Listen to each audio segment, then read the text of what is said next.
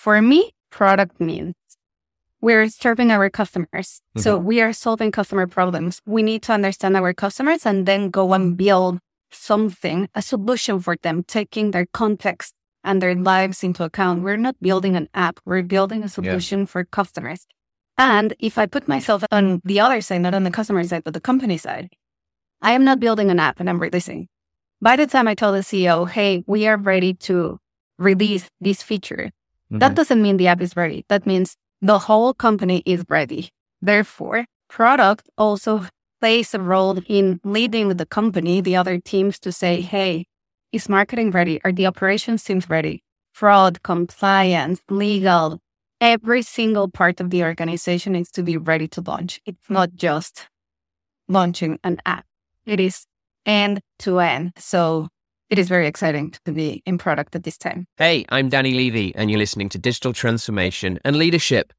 This is the show where we go behind the scenes with today's top business leaders to understand how they're digitally transforming their company. My guest kicking off season four is Monica Millares, a product leader and women advocate who has spent the last decade building great product in the fintech space. She believes in financial safety for all and that the future of fintech is to make fintech more human.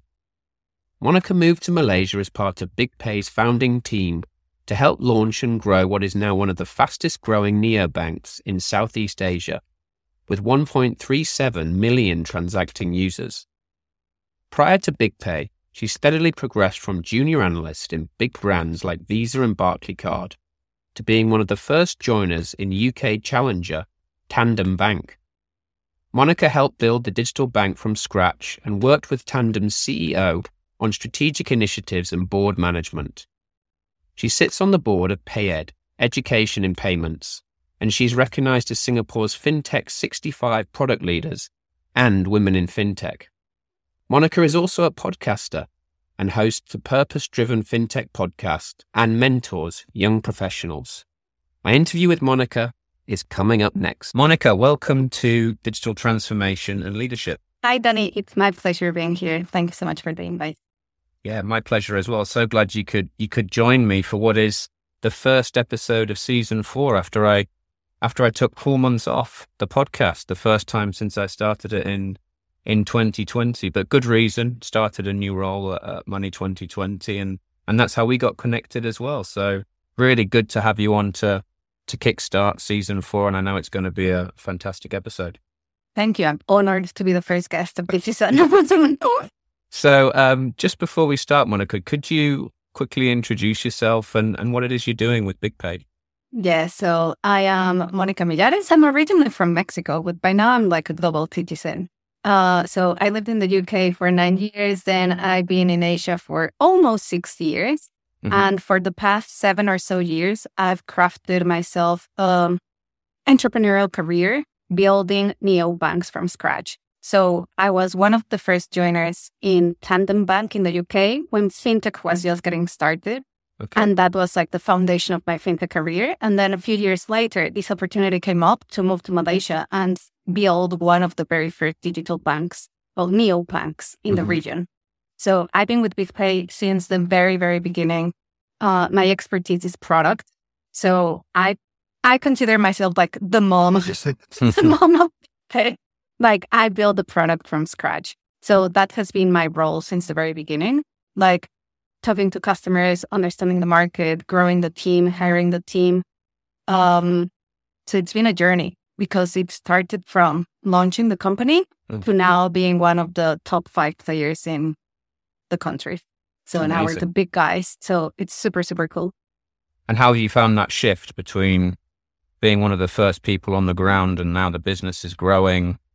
Uh, it, it, it's a bit of a change in mindset, isn't it? As the it company does get more established.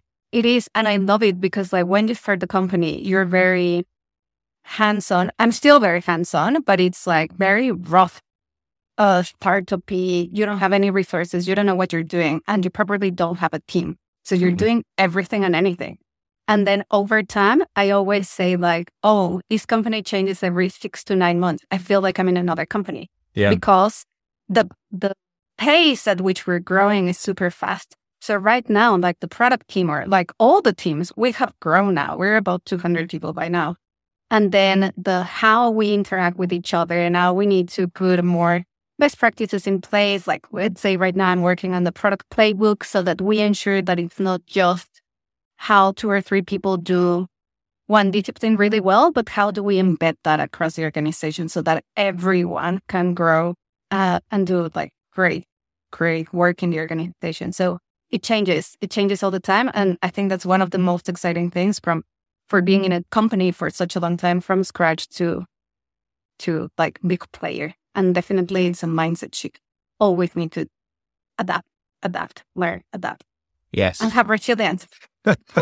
you have to. Yeah. You have to, yeah. Every day can throw something new at you and you've got to have that growth mindset, right? If you want to keep moving forward. I'm always interested, Monica, because product, when I hear like head of product or I'm in product, um, it can mean different things sometimes in different companies. I just wondered at, Big Pay, like, what does an average day look like for you and, and what are kind of your key responsibilities? There's no average day for me. so you're right. Like yeah. product can mean so many different things for different people. For some people, product means we're building an app. For me, product means we need to we're serving our customers. Mm-hmm. So we are solving customer problems. We need to understand our customers and then go and build something, a solution for them, taking their context and their lives into account. We're not building an app. We're building a solution yeah. for customers. And if I put myself on, on the other side, not on the customer side, but the company side, I am not building an app and I'm releasing. By the time I tell the CEO, hey, we are ready to release this feature, mm-hmm. that doesn't mean the app is ready. That means the whole company is ready. Therefore, product also plays a role in leading the company, the other teams to say, hey, is marketing ready? Are the operations teams ready? Fraud, compliance, legal, every single part of the organization needs to be ready to launch. It's not just launching an app.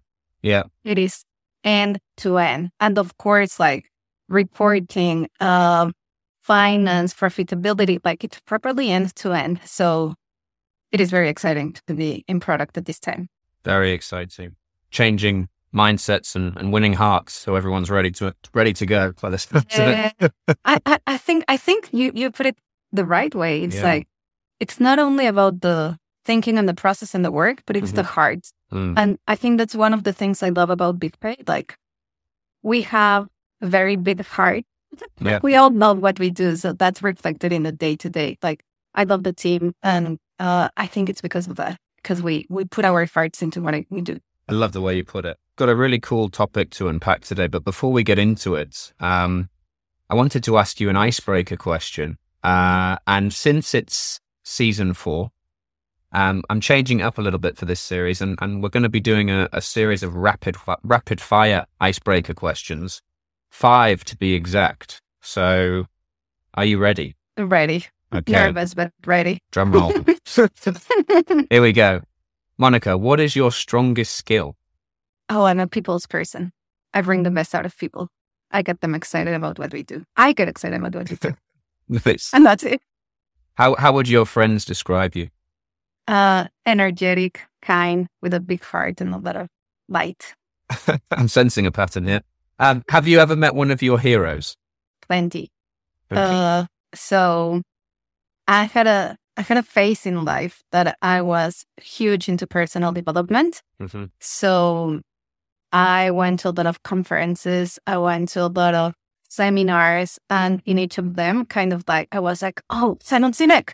Oh my God, I'm seeing Simon Sinek. I spoke with Simon Sinek. He signed my book. You know, like I've had many of those moments. But I think over the years, and this is going to sound cliche, but mm-hmm. I think my two heroes that I did not meet because of a book mm-hmm. is two heroes that they were my bosses. Okay. My two ex bosses in Tandem, Ricky and A, they over the years they kind of played that figure of a hero because they trained me basically. So it's yeah. much more than I met a hero from a book, but it's like these two people in my life became so influential that it's like I respect oh, them. Yeah, yeah. But that when when you get a, a boss like that, it really can change your whole trajectory in life, can't it? It does. Yeah. It does. It does. Yeah. I've had the same. Has a has a book ever changed your life? Yes. it's not just one book. So I have a story for you. Like Okay. when I moved from the UK to Malaysia, you know, I'm packing and everything. Mhm. My friend was like, Are you really taking your books? I had like a hundred or 150 books in my, Okay, in my wow. room. And I was like, My answer was like, They are my friends. Yeah. like they are coming with me. So Okay. yeah, I I like studying. I like learning. So I cannot tell you like this one book changed Mm-hmm. my life. It's more of all of these books became my friends over the years, and I love them all. yes, really like that. It, that it's an investment, isn't it? Making Yes. time to read, uh, Yes. not the other way around. Um, what is the best place you've ever travelled to as a as a global citizen? Many, of Mm-hmm. course, and within Asia there's plenty, but the one that stole my heart is Laos. Okay. There's there's a there's a little village called Luang Prabang hmm and there's some magic to it. I don't know. It's it's uh it's not that touristy yet. It's by the Mekong River. It's like very virgin, but at the same time, like that in that trip, I did. I spent a day with the elephants in Okay. a sanctuary in the jungle. This is not like the the very touristy uh sanctuaries. It was more like freestyle. So basically, I went trekking with the elephants. Like I spent a day hanging out with them, and that was absolutely awesome. Like Yeah. one of the best life experiences. Amazing. Wonderful, wonderful. I've only I've only spent about forty five minutes in Laos when I did the the Golden Triangle in Mhm. Thailand. So it Ah, sounds yes, like I need yes. to Yes, look you need to go more back. time. Yeah. Yeah, you need to go back. wonderful. Thank thank you for sharing and, and making it through in one piece. Those rapid fire questions. yes, that's not that scary. Yeah, yeah, re- re- really like the insights. Thank you so Thank much. you. So, um, changing pace, we're going to get into the the topic for today. Mm. Uh, we're talking about the future of fintech and why that future is human. Uh, we've got several points to unpack. Really, really excited to get into it with you. Um, so, just to kick us off, I thought it'd be nice if we could talk, if you could talk about the work you're doing at Big Pay and how the topic today aligns with the impact that it will have in Asia. Yeah. So Big Pay, for anyone that doesn't know us, um, we are a neobank, let's say. And then our mission is to elevate people's lives, right? To Yeah. kind of like take Southeast Asia and it's like people that are under financial stress worldwide. So our job is to say, how can we help you create the life that you want, one transaction at a time, you know, like from your finances as such. So that's the work we do as an organization. And of course, this is not the exact paraphrase of, of the of the Yeah. company mission. This is my interpretation as such. Uh, so that's the work that we do. And then I think Big Pay has a very important role in the region. hmm When I decided to move here, like, like you say, like I have a global citizen kind of view. I came from Mexico living in the UK. And then when the opportunity came to move to Asia, I was like, oh, actually, Mexico and Malaysia are quite similar. Both of them are developing countries, emerging markets, and then they share common traits. And one of the things that I saw in Mexico since growing up, it was like, hey, there's a lot of inequality, for example. There's a lot of, oppor- and that inequality is bad, but at the same time, today we're like, that is a great opportunity for growth. There, Mhm. there's a lot of unbanked people, underserved people. Yeah. And I saw the same in Asia. So the role of Big Pay or another fintech in emerging markets is to take this population, the mass, let's say, and then bring them up. Yeah. Financially speaking, because then when people are financially stable, strong, have better control of their money, then their whole life and the and the not just their life, like the life of their families and as such of the community as such improves overall. So I think the the, the role that we play is way bigger than just financial tools. It is having real impact in people and then having real impact in society as a result. Yes. Yeah. Yeah. Really, really like the way that you put that and uh, totally agree on the kind of underbanked and underserved uh, across Southeast Asia. Um, and I guess with, with everything that's going on in the world at the moment, um, got the geopolitical um, events, uh, inflation, is at an all time high. Um, tensions uh, globally as well.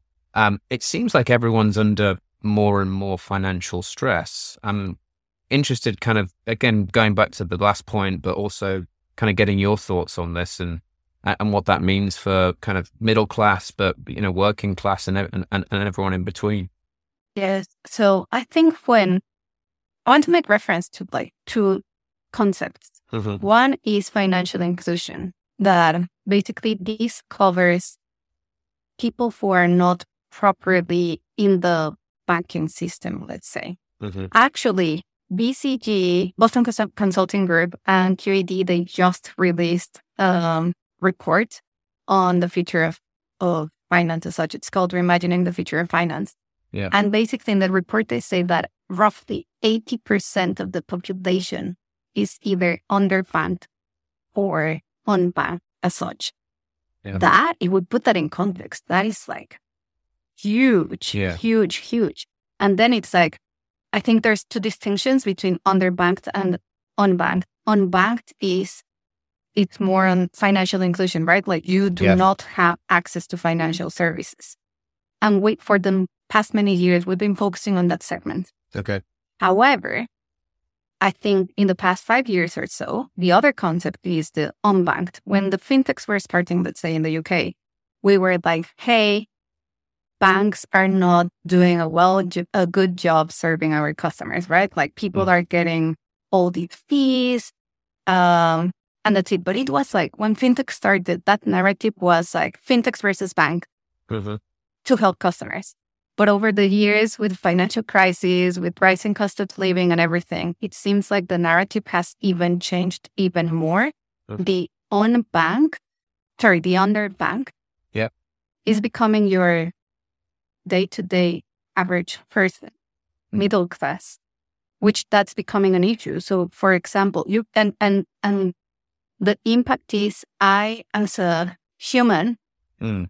I am living under constant stress, financial stress. And then the impact is I am not living my best life. And if we want to evolve as a society, we need to grow people. We need we need to give them like the space to create, right? Like to mm-hmm. live life with dignity, not life with stress.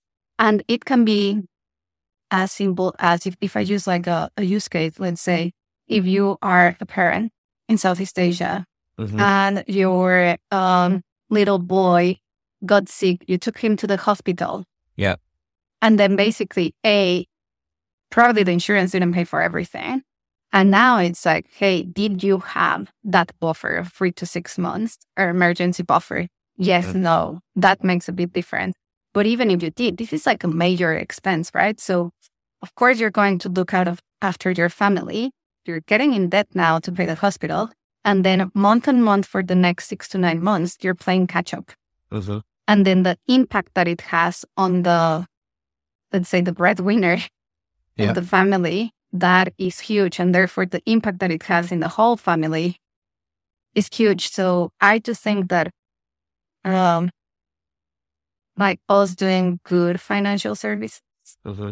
we impact society a lot. Like people are genuinely under financial stress. And that's one part. But the other one, you have the, for example, the travelers, mm-hmm. let's say, people okay. that are not so tight. Yeah. So it's like, hey, I wanted to travel. you know, it's yeah. like, I wanted to do all these, or, and I'm like, oh, I cannot travel that much. Yeah. Or another one, it's like, I wanted to continue my studies and do professional education. Oh, I wanted to go to Money 2020. But now it's, um, or this conference or, you know, like study something else to mm-hmm. advance my career and my life. But with all these increase in the cost of living and salary is not going up, you're like, oh, I cannot, I can't, I cannot do that anymore. I need to focus on my day to day and I feel restricted as such.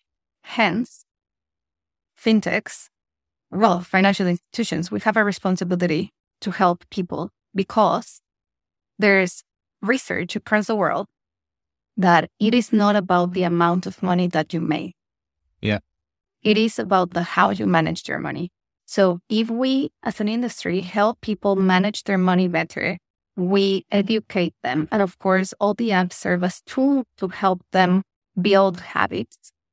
And these habits are built around my personal goals. Then we're going to see change. And that's why I say that the future is human, right? Because it's not about releasing a feature. It's not a, it's not about releasing a budgeting app. Like budgeting apps exist since I'm a kid.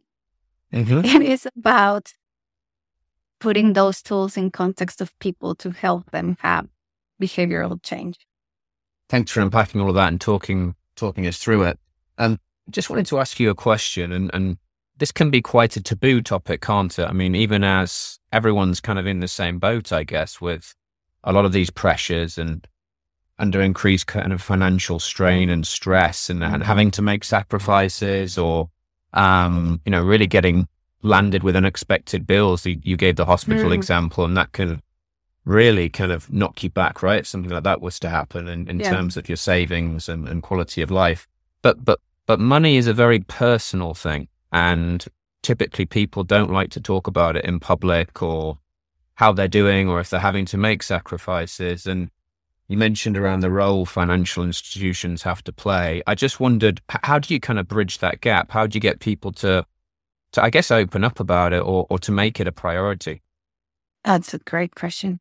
Um, so there's a lot of, and you use the right word, there's a lot of taboo around money. Mm. And then it is taboo because, well, there's a lot of limiting beliefs around money as well. Mm. So it's like, if you make a lot of money, oh, mm. you're rich. Yeah. if you don't make a lot of money, then you're like, oh, you're poor. it's yeah. like, oh. Some, sometimes some of the people with the biggest houses and the Gucci belts and the, the flash cars, actually, they're the ones that are in the most financial distress. Exactly. yeah. so it's like a thing from, this is not a banking thing. This is a society thing. We have like this taboo or this view about money, and we do not talk about money, right? Mm-hmm. As, as a, as a community, as a society. So one of the things is, for example, and this is very common in, in Southeast Asia.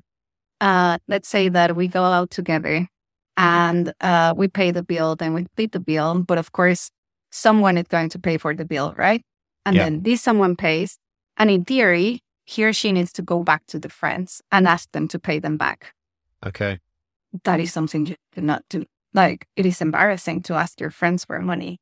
So that's a very specific use case and people do it. So now technology is bridging that gap because then you have the QR code or request money and then it's like, ooh, you remove the awkwardness about money. But that's an example on how the taboo reflects in day to day life. But the other challenge that I see is given that we do not talk about money, mm-hmm. we do not talk about the struggles of money. Yeah. And we do not talk about the what's working for me when managing my money either. And then we know we as humans, we are sociable being and we learn with stories, we learn in groups, we learn by sharing. Mm-hmm. So we are missing out. So everybody has this problem that no one is talking about. And then everyone is trying to figure out on themselves. And we're in isolation doing this. Of course, that is hard, but there's a lot of shame around the, the topic of money, people don't want to talk about it publicly that I'm in debt or yeah. that I'm overspending. Maybe I may not be in debt, but I'm not saving. Or maybe I or maybe I am not I'm not ready for retirement, right? And and I have all this like anxiety around the future about retirement. It's like it's very yeah, yeah, personal. It is. And, it, and it, hit, it, hits you every time you open your laptop as well, doesn't it? Or your phone. You go on social media and oh, they're doing this and they're doing that. And you're on Instagram and oh, Dave's traveled to the Maldives. How are they doing that? And it it's adds to that kind of mental stress, doesn't it, of trying to keep up? Yes. So it's very emotional. Mm. And and with emotional I mean it's like emotionally charged. Okay. And usually it's not in a positive way. So it's negatively emotionally charged. So the role of fintechs and the role of financial services, in my opinion, is to start building trust, mm-hmm. to start creating a safe space to talk about money so that then people are like, oh, it's okay, right? Like sometimes it happens to me, let's say, when I am doing uh, user research and I don't know, I'm in a group with different people and we start talking about how they manage their money. The yeah. next time that it's my time, like in Monica's personal life, the next time that I'm managing my money, I'm like, oh, let me try that thing that he said. and, I'm like, oh, I think that's better. But Yes. it's because there I've had a safe space to talk about money without judgment Mm-hmm. and then to learn from each other. So that's something that I've noticed as I, as I facilitate all these workshops, let's say. Mm-hmm. But then what if we were to take that concept of creating safe spaces for people to talk about money and it's all about trust and psychological safety applied at mass market global level so that Yeah. we have a change in consciousness so that then people can really talk about money in a free of judgment way. Therefore, when we do that mindset change, everything changes. Not about technology, not about product, it's not about tools, it's about mindset change, it's about humans again. Do do you see? I mean, I guess either face to face or over digital platforms. Does that exist at the moment? Do you think there are these safe places where people can come together and share openly and honestly and get the best advice, or is Yeah. there still is there still some way to go? Oh, definitely. There's like huge, huge, huge way to go. But I think as society changes and now we have like the rise of uh, content creators, the rise of communities as such, I've seen there's uh, community, professional communities, not a TikTok community, like professional communities that are designed to educate people around well-being. Mm-hmm. And then in these communities, whether that is uh, face-to-face groups or if it's just a WhatsApp group, that I'm even part one of those uh, WhatsApp group, Yeah. you see how people start talking about their goals and their challenges, and it's like, hey, I have problems with my teenage daughter. You know, and, and and they open up about the challenges with the teenage daughter and money, and then you have like the rest of the this uh, the group of women. So you have the rest of the women kind of like adding value for it, and you're like, that is interesting. Yeah. So I think, but that is like a very small group. Let's say it's like 100 people group. Mm. But if we were to be able to replicate that, that could be awesome. And I think we Yeah. have, this is like Greenfield. We have not done that. Yeah, no, it can, it can be really powerful. I know Money 2020 has a, a platform called Do Better Together, which is all about Mhm. um, women in the workforce within financial services and empowerment and, and how they um, can get recognized for all the amazing work that they're doing. And it's something similar. It's a, it's a safe space. It's a private group. They come together and they share case studies and real life examples and have open conversations. And it can be extremely powerful to do It that is. in that kind of environment. But I think there there is a bit of a gap here, isn't there, around I guess the more kind of personal implications of managing money and, and, and how to best uh, budget and allocate things and still live your best life, right? But but, Exactly. but being mindful of it and, and being able to talk about it. Yes. And I think the secret, not the secret, the challenge hmm for these communities going forward is like, A, creating them and create that trust. Why do I want to open up to talk about my money? So that's key. But the second challenge is like these communities, they thrive because they are based on a very niche type of person. Yeah. So my persona is different to your persona. And then it's uh and it will be different how someone from rural Africa talks about their money versus someone in the UK or someone in Japan or someone in Singapore or Mexico. Yeah. So that how we do that community building, I think it's not at a, a big bang global level, not even, let's say, a Klarna and their community. It has to be very customer driven based on groups that have an identity that share something in common. And then we bring financial services to them. hmm Agree. Yeah. Something along those lines. Yeah. This is a very good conversation, by the way. I've never talked about that before. I'm like, oh, this is good.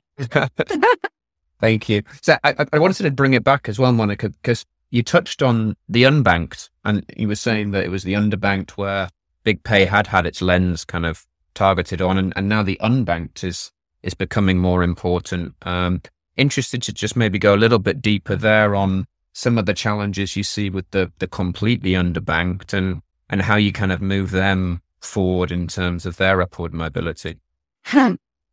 so I am quoting a report from uh, BCG and based on the World Bank. So Mhm. there's 1.5 billion adults that are unbanked. Yeah, amazing. That's huge. Huge. Like huge. 1.5 billion adults are not part of the financial services Mhm. industry. So before I go into the solution on how we could do it and bring them on board, I'll go into the future. Like imagine a world where these 1.5 billion people did have access to a bank account and they can manage their money and they can save and they have goals and they can achieve them and then they can, you know, like Yeah. go to uni or any education and Yeah. travel and build a business and have credit and You mean you mean all the things we take for granted? exactly Yeah. these 1.5 billions of unbanked people Mhm. they're a huge opportunity not business wise well they are but like social capital wise like we have 1.5 billion people who have not tapped even the basic of their potential Mhm. Of all the things that we take for granted. So that is like huge. It has the power to change the world on its own if we were to bring them with the rest of the people who are banned. But then the how we do it, ha, that's the million of a million yeah. dollar question. One The- billion dollar question. yeah, one point five Yeah, billion yeah, yeah. dollar question times ten. yeah. Um, so the billion dollar question is how do we bring the unbanked on board? And I think mm. the answer is collaboration. Okay. There is no way one single institution is going to do this on their own. It's a huge problem because it's not just about giving everyone a ban, right?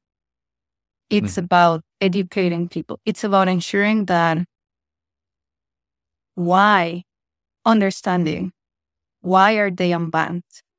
What's the root cause? You know, like Hmm. now we have like digital banks. You don't even need to have a bank, a brand in your community to to bank with us. Yeah. But it's like, what is the root cause? Why are there so many people that are unbanked? And which other problems do they have? Is it like, do they live in communities without electricity, Mhm. water, basic sewage? You know, like Yeah, yeah, yeah. They might not be technology uh, literate as well, right? They might not know, even know how to, to get onto the internet, use a smartphone, access a digital What? bank. Yeah. I would challenge that because like adoption of mobile phones worldwide is about 80%. Yeah. Yeah. So it's like You're these born people with an do iPad have in your hand phones. these Exactly, yeah. yeah. They do have phones.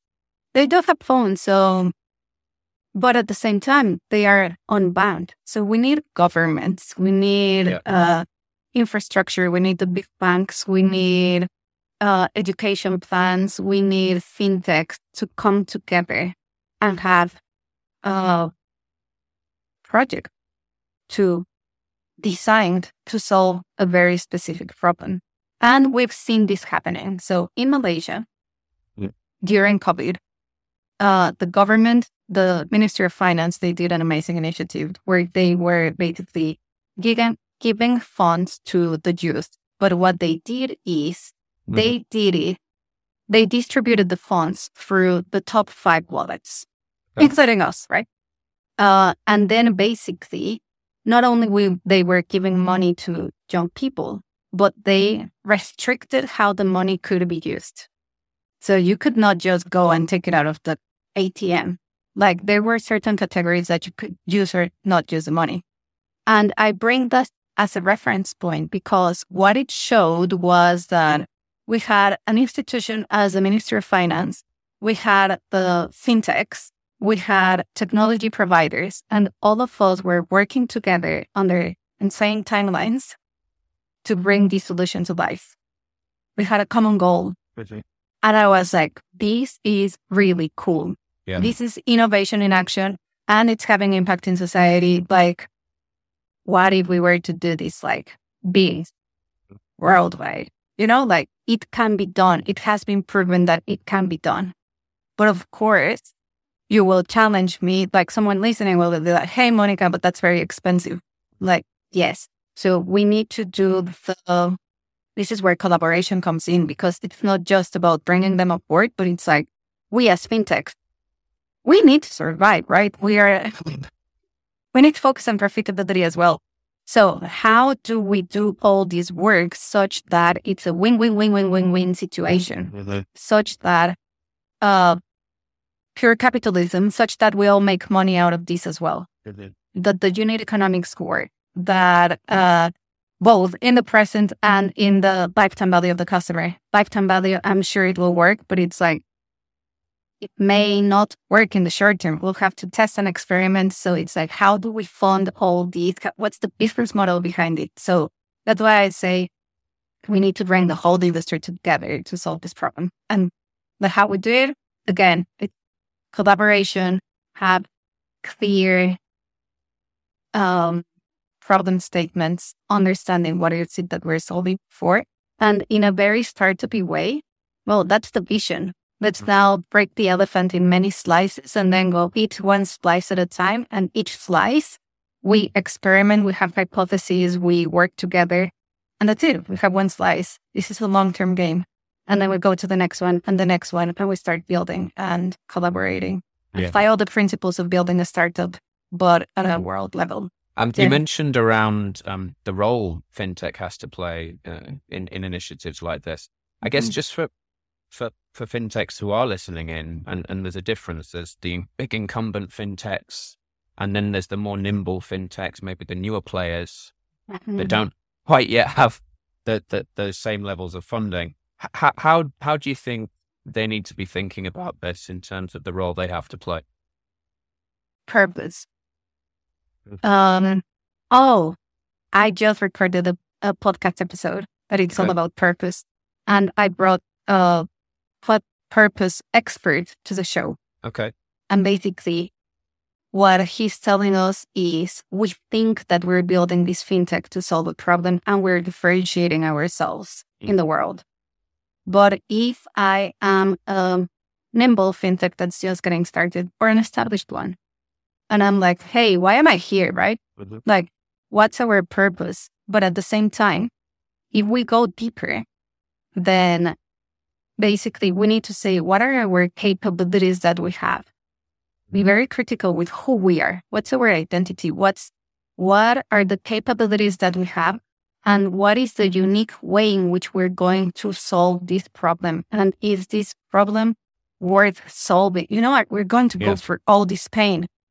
Is the impact that we're going to have like, you know, like good enough or not? Is it worth doing this? So that's the first thing to think about. It's like, why do you exist? Why are you uniquely placed Yeah. to make a difference? Yeah, you better you better know that the problem you solve is big enough before you build the company or the product.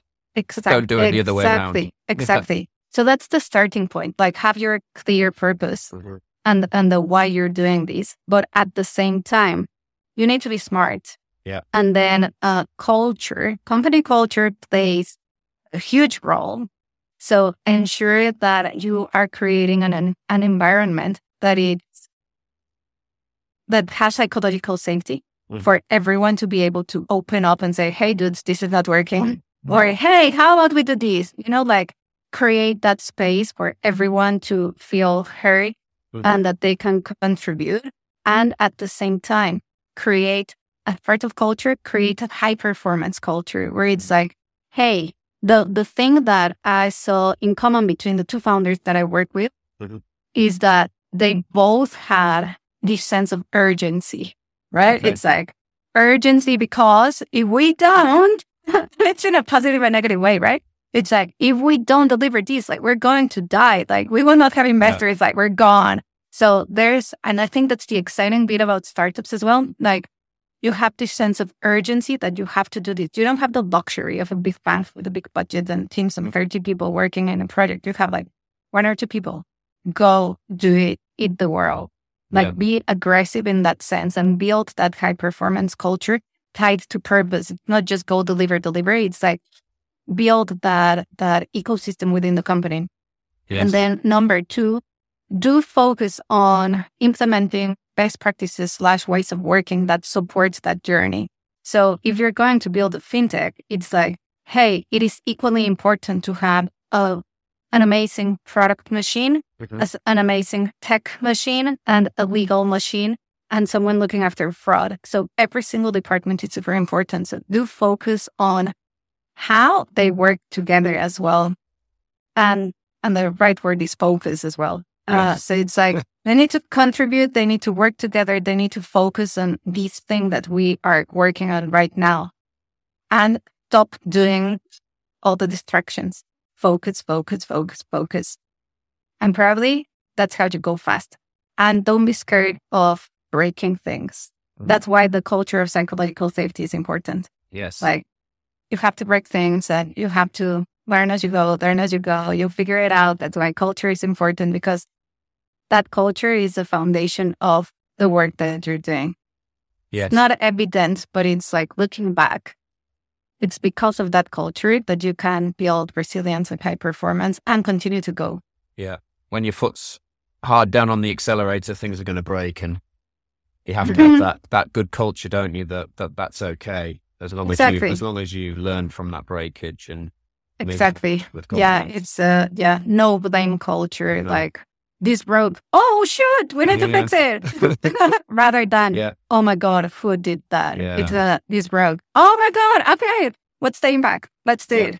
Yeah, but that's how you build excellent companies and, and excellent products. Um, Monica, really, really enjoyed the conversation with you with you Likewise. today. Um, Thank you. Yes, set so many amazing points there for the listeners to take away, and, and I've got a four or five pages full of notes here as well, so I'll be reading up on those afterwards also. And just before we finish, um, just wanted to ask you two final questions Yes. about your career. Um, the first one is Would you be able to share one life or career lesson with the listeners?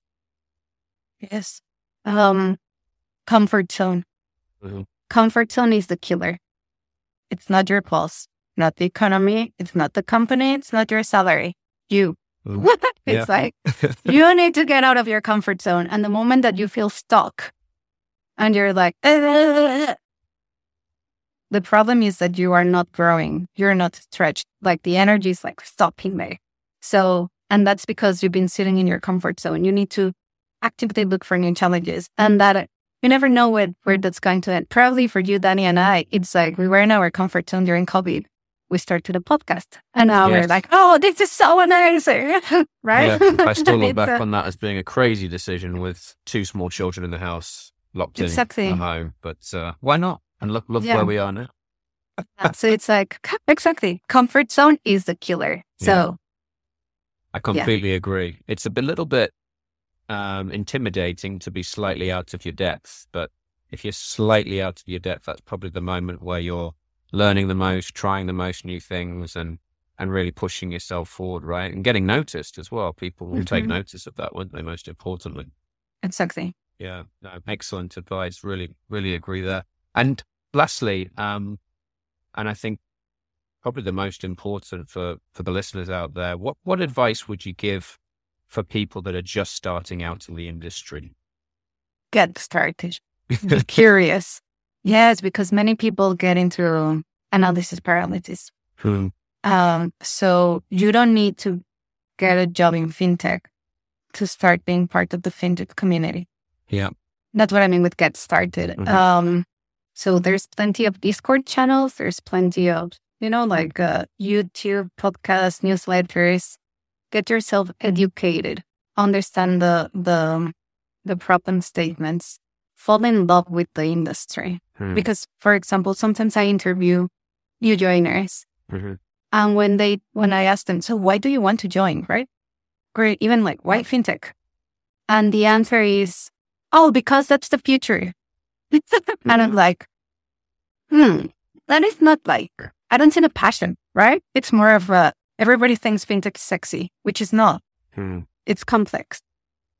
And we're solving real problems. It's not that it's like sexy and trendy. It is Yeah. like a very important part of, the, of, of our society as such, like financial lives. But then if I would be trying to get into fintech right now, it's uh, right now there's no barriers to knowledge. There's Mm. so much there out there on, on the internet. So it's like embed yourself in all this knowledge that is out there in the internet and then start connecting with people in the industry go to the event you know like uh join the discord channels talk to people and then eventually basically you will start getting a strong understanding about what the industry is about because we are about helping people we're not about launching uh, technology products as such. Yeah. Yeah. Fantastic. Monica, thank you again for, for coming on digital transformation and leadership and, and sharing all of your career lessons and, and insights about the future of fintech and why it's more human uh, with the audience. Um, how can people get in touch if they if they want to connect with you, if they want to find out more? Thank you, Danny. I am very active on social media. Mm. So I have a podcast uh, that is fintech specific and product specific. So it's uh, purpose driven fintech, building products with impact. So you can find the podcast in all the major uh, podcasting channels. Yeah, we'll have, put a link to it in the show notes as well. Thank you. I also have a YouTube channel. I have a newsletter uh, that is uh, customer fintech customers and innovations. So it's a weekly newsletter that I post on LinkedIn, and of course you can find me on LinkedIn and TikTok. Uh, you can also book time with me. I'm very active on the mentoring space, so I do give free mentoring, half an hour, uh, whether you're a newbie or you're in the industry, you're in product, you're a founder, it doesn't matter.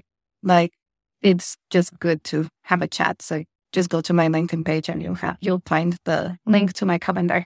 You can just book time with me. Amazing. You're so generous. I don't know. Thank you. Yeah, you're making me feel bad that I don't have a, a calendar where people can book time with me. But if you if you want to know more on the industry and, and you want to uh, get to know Monica more, I highly encourage you to to get in touch.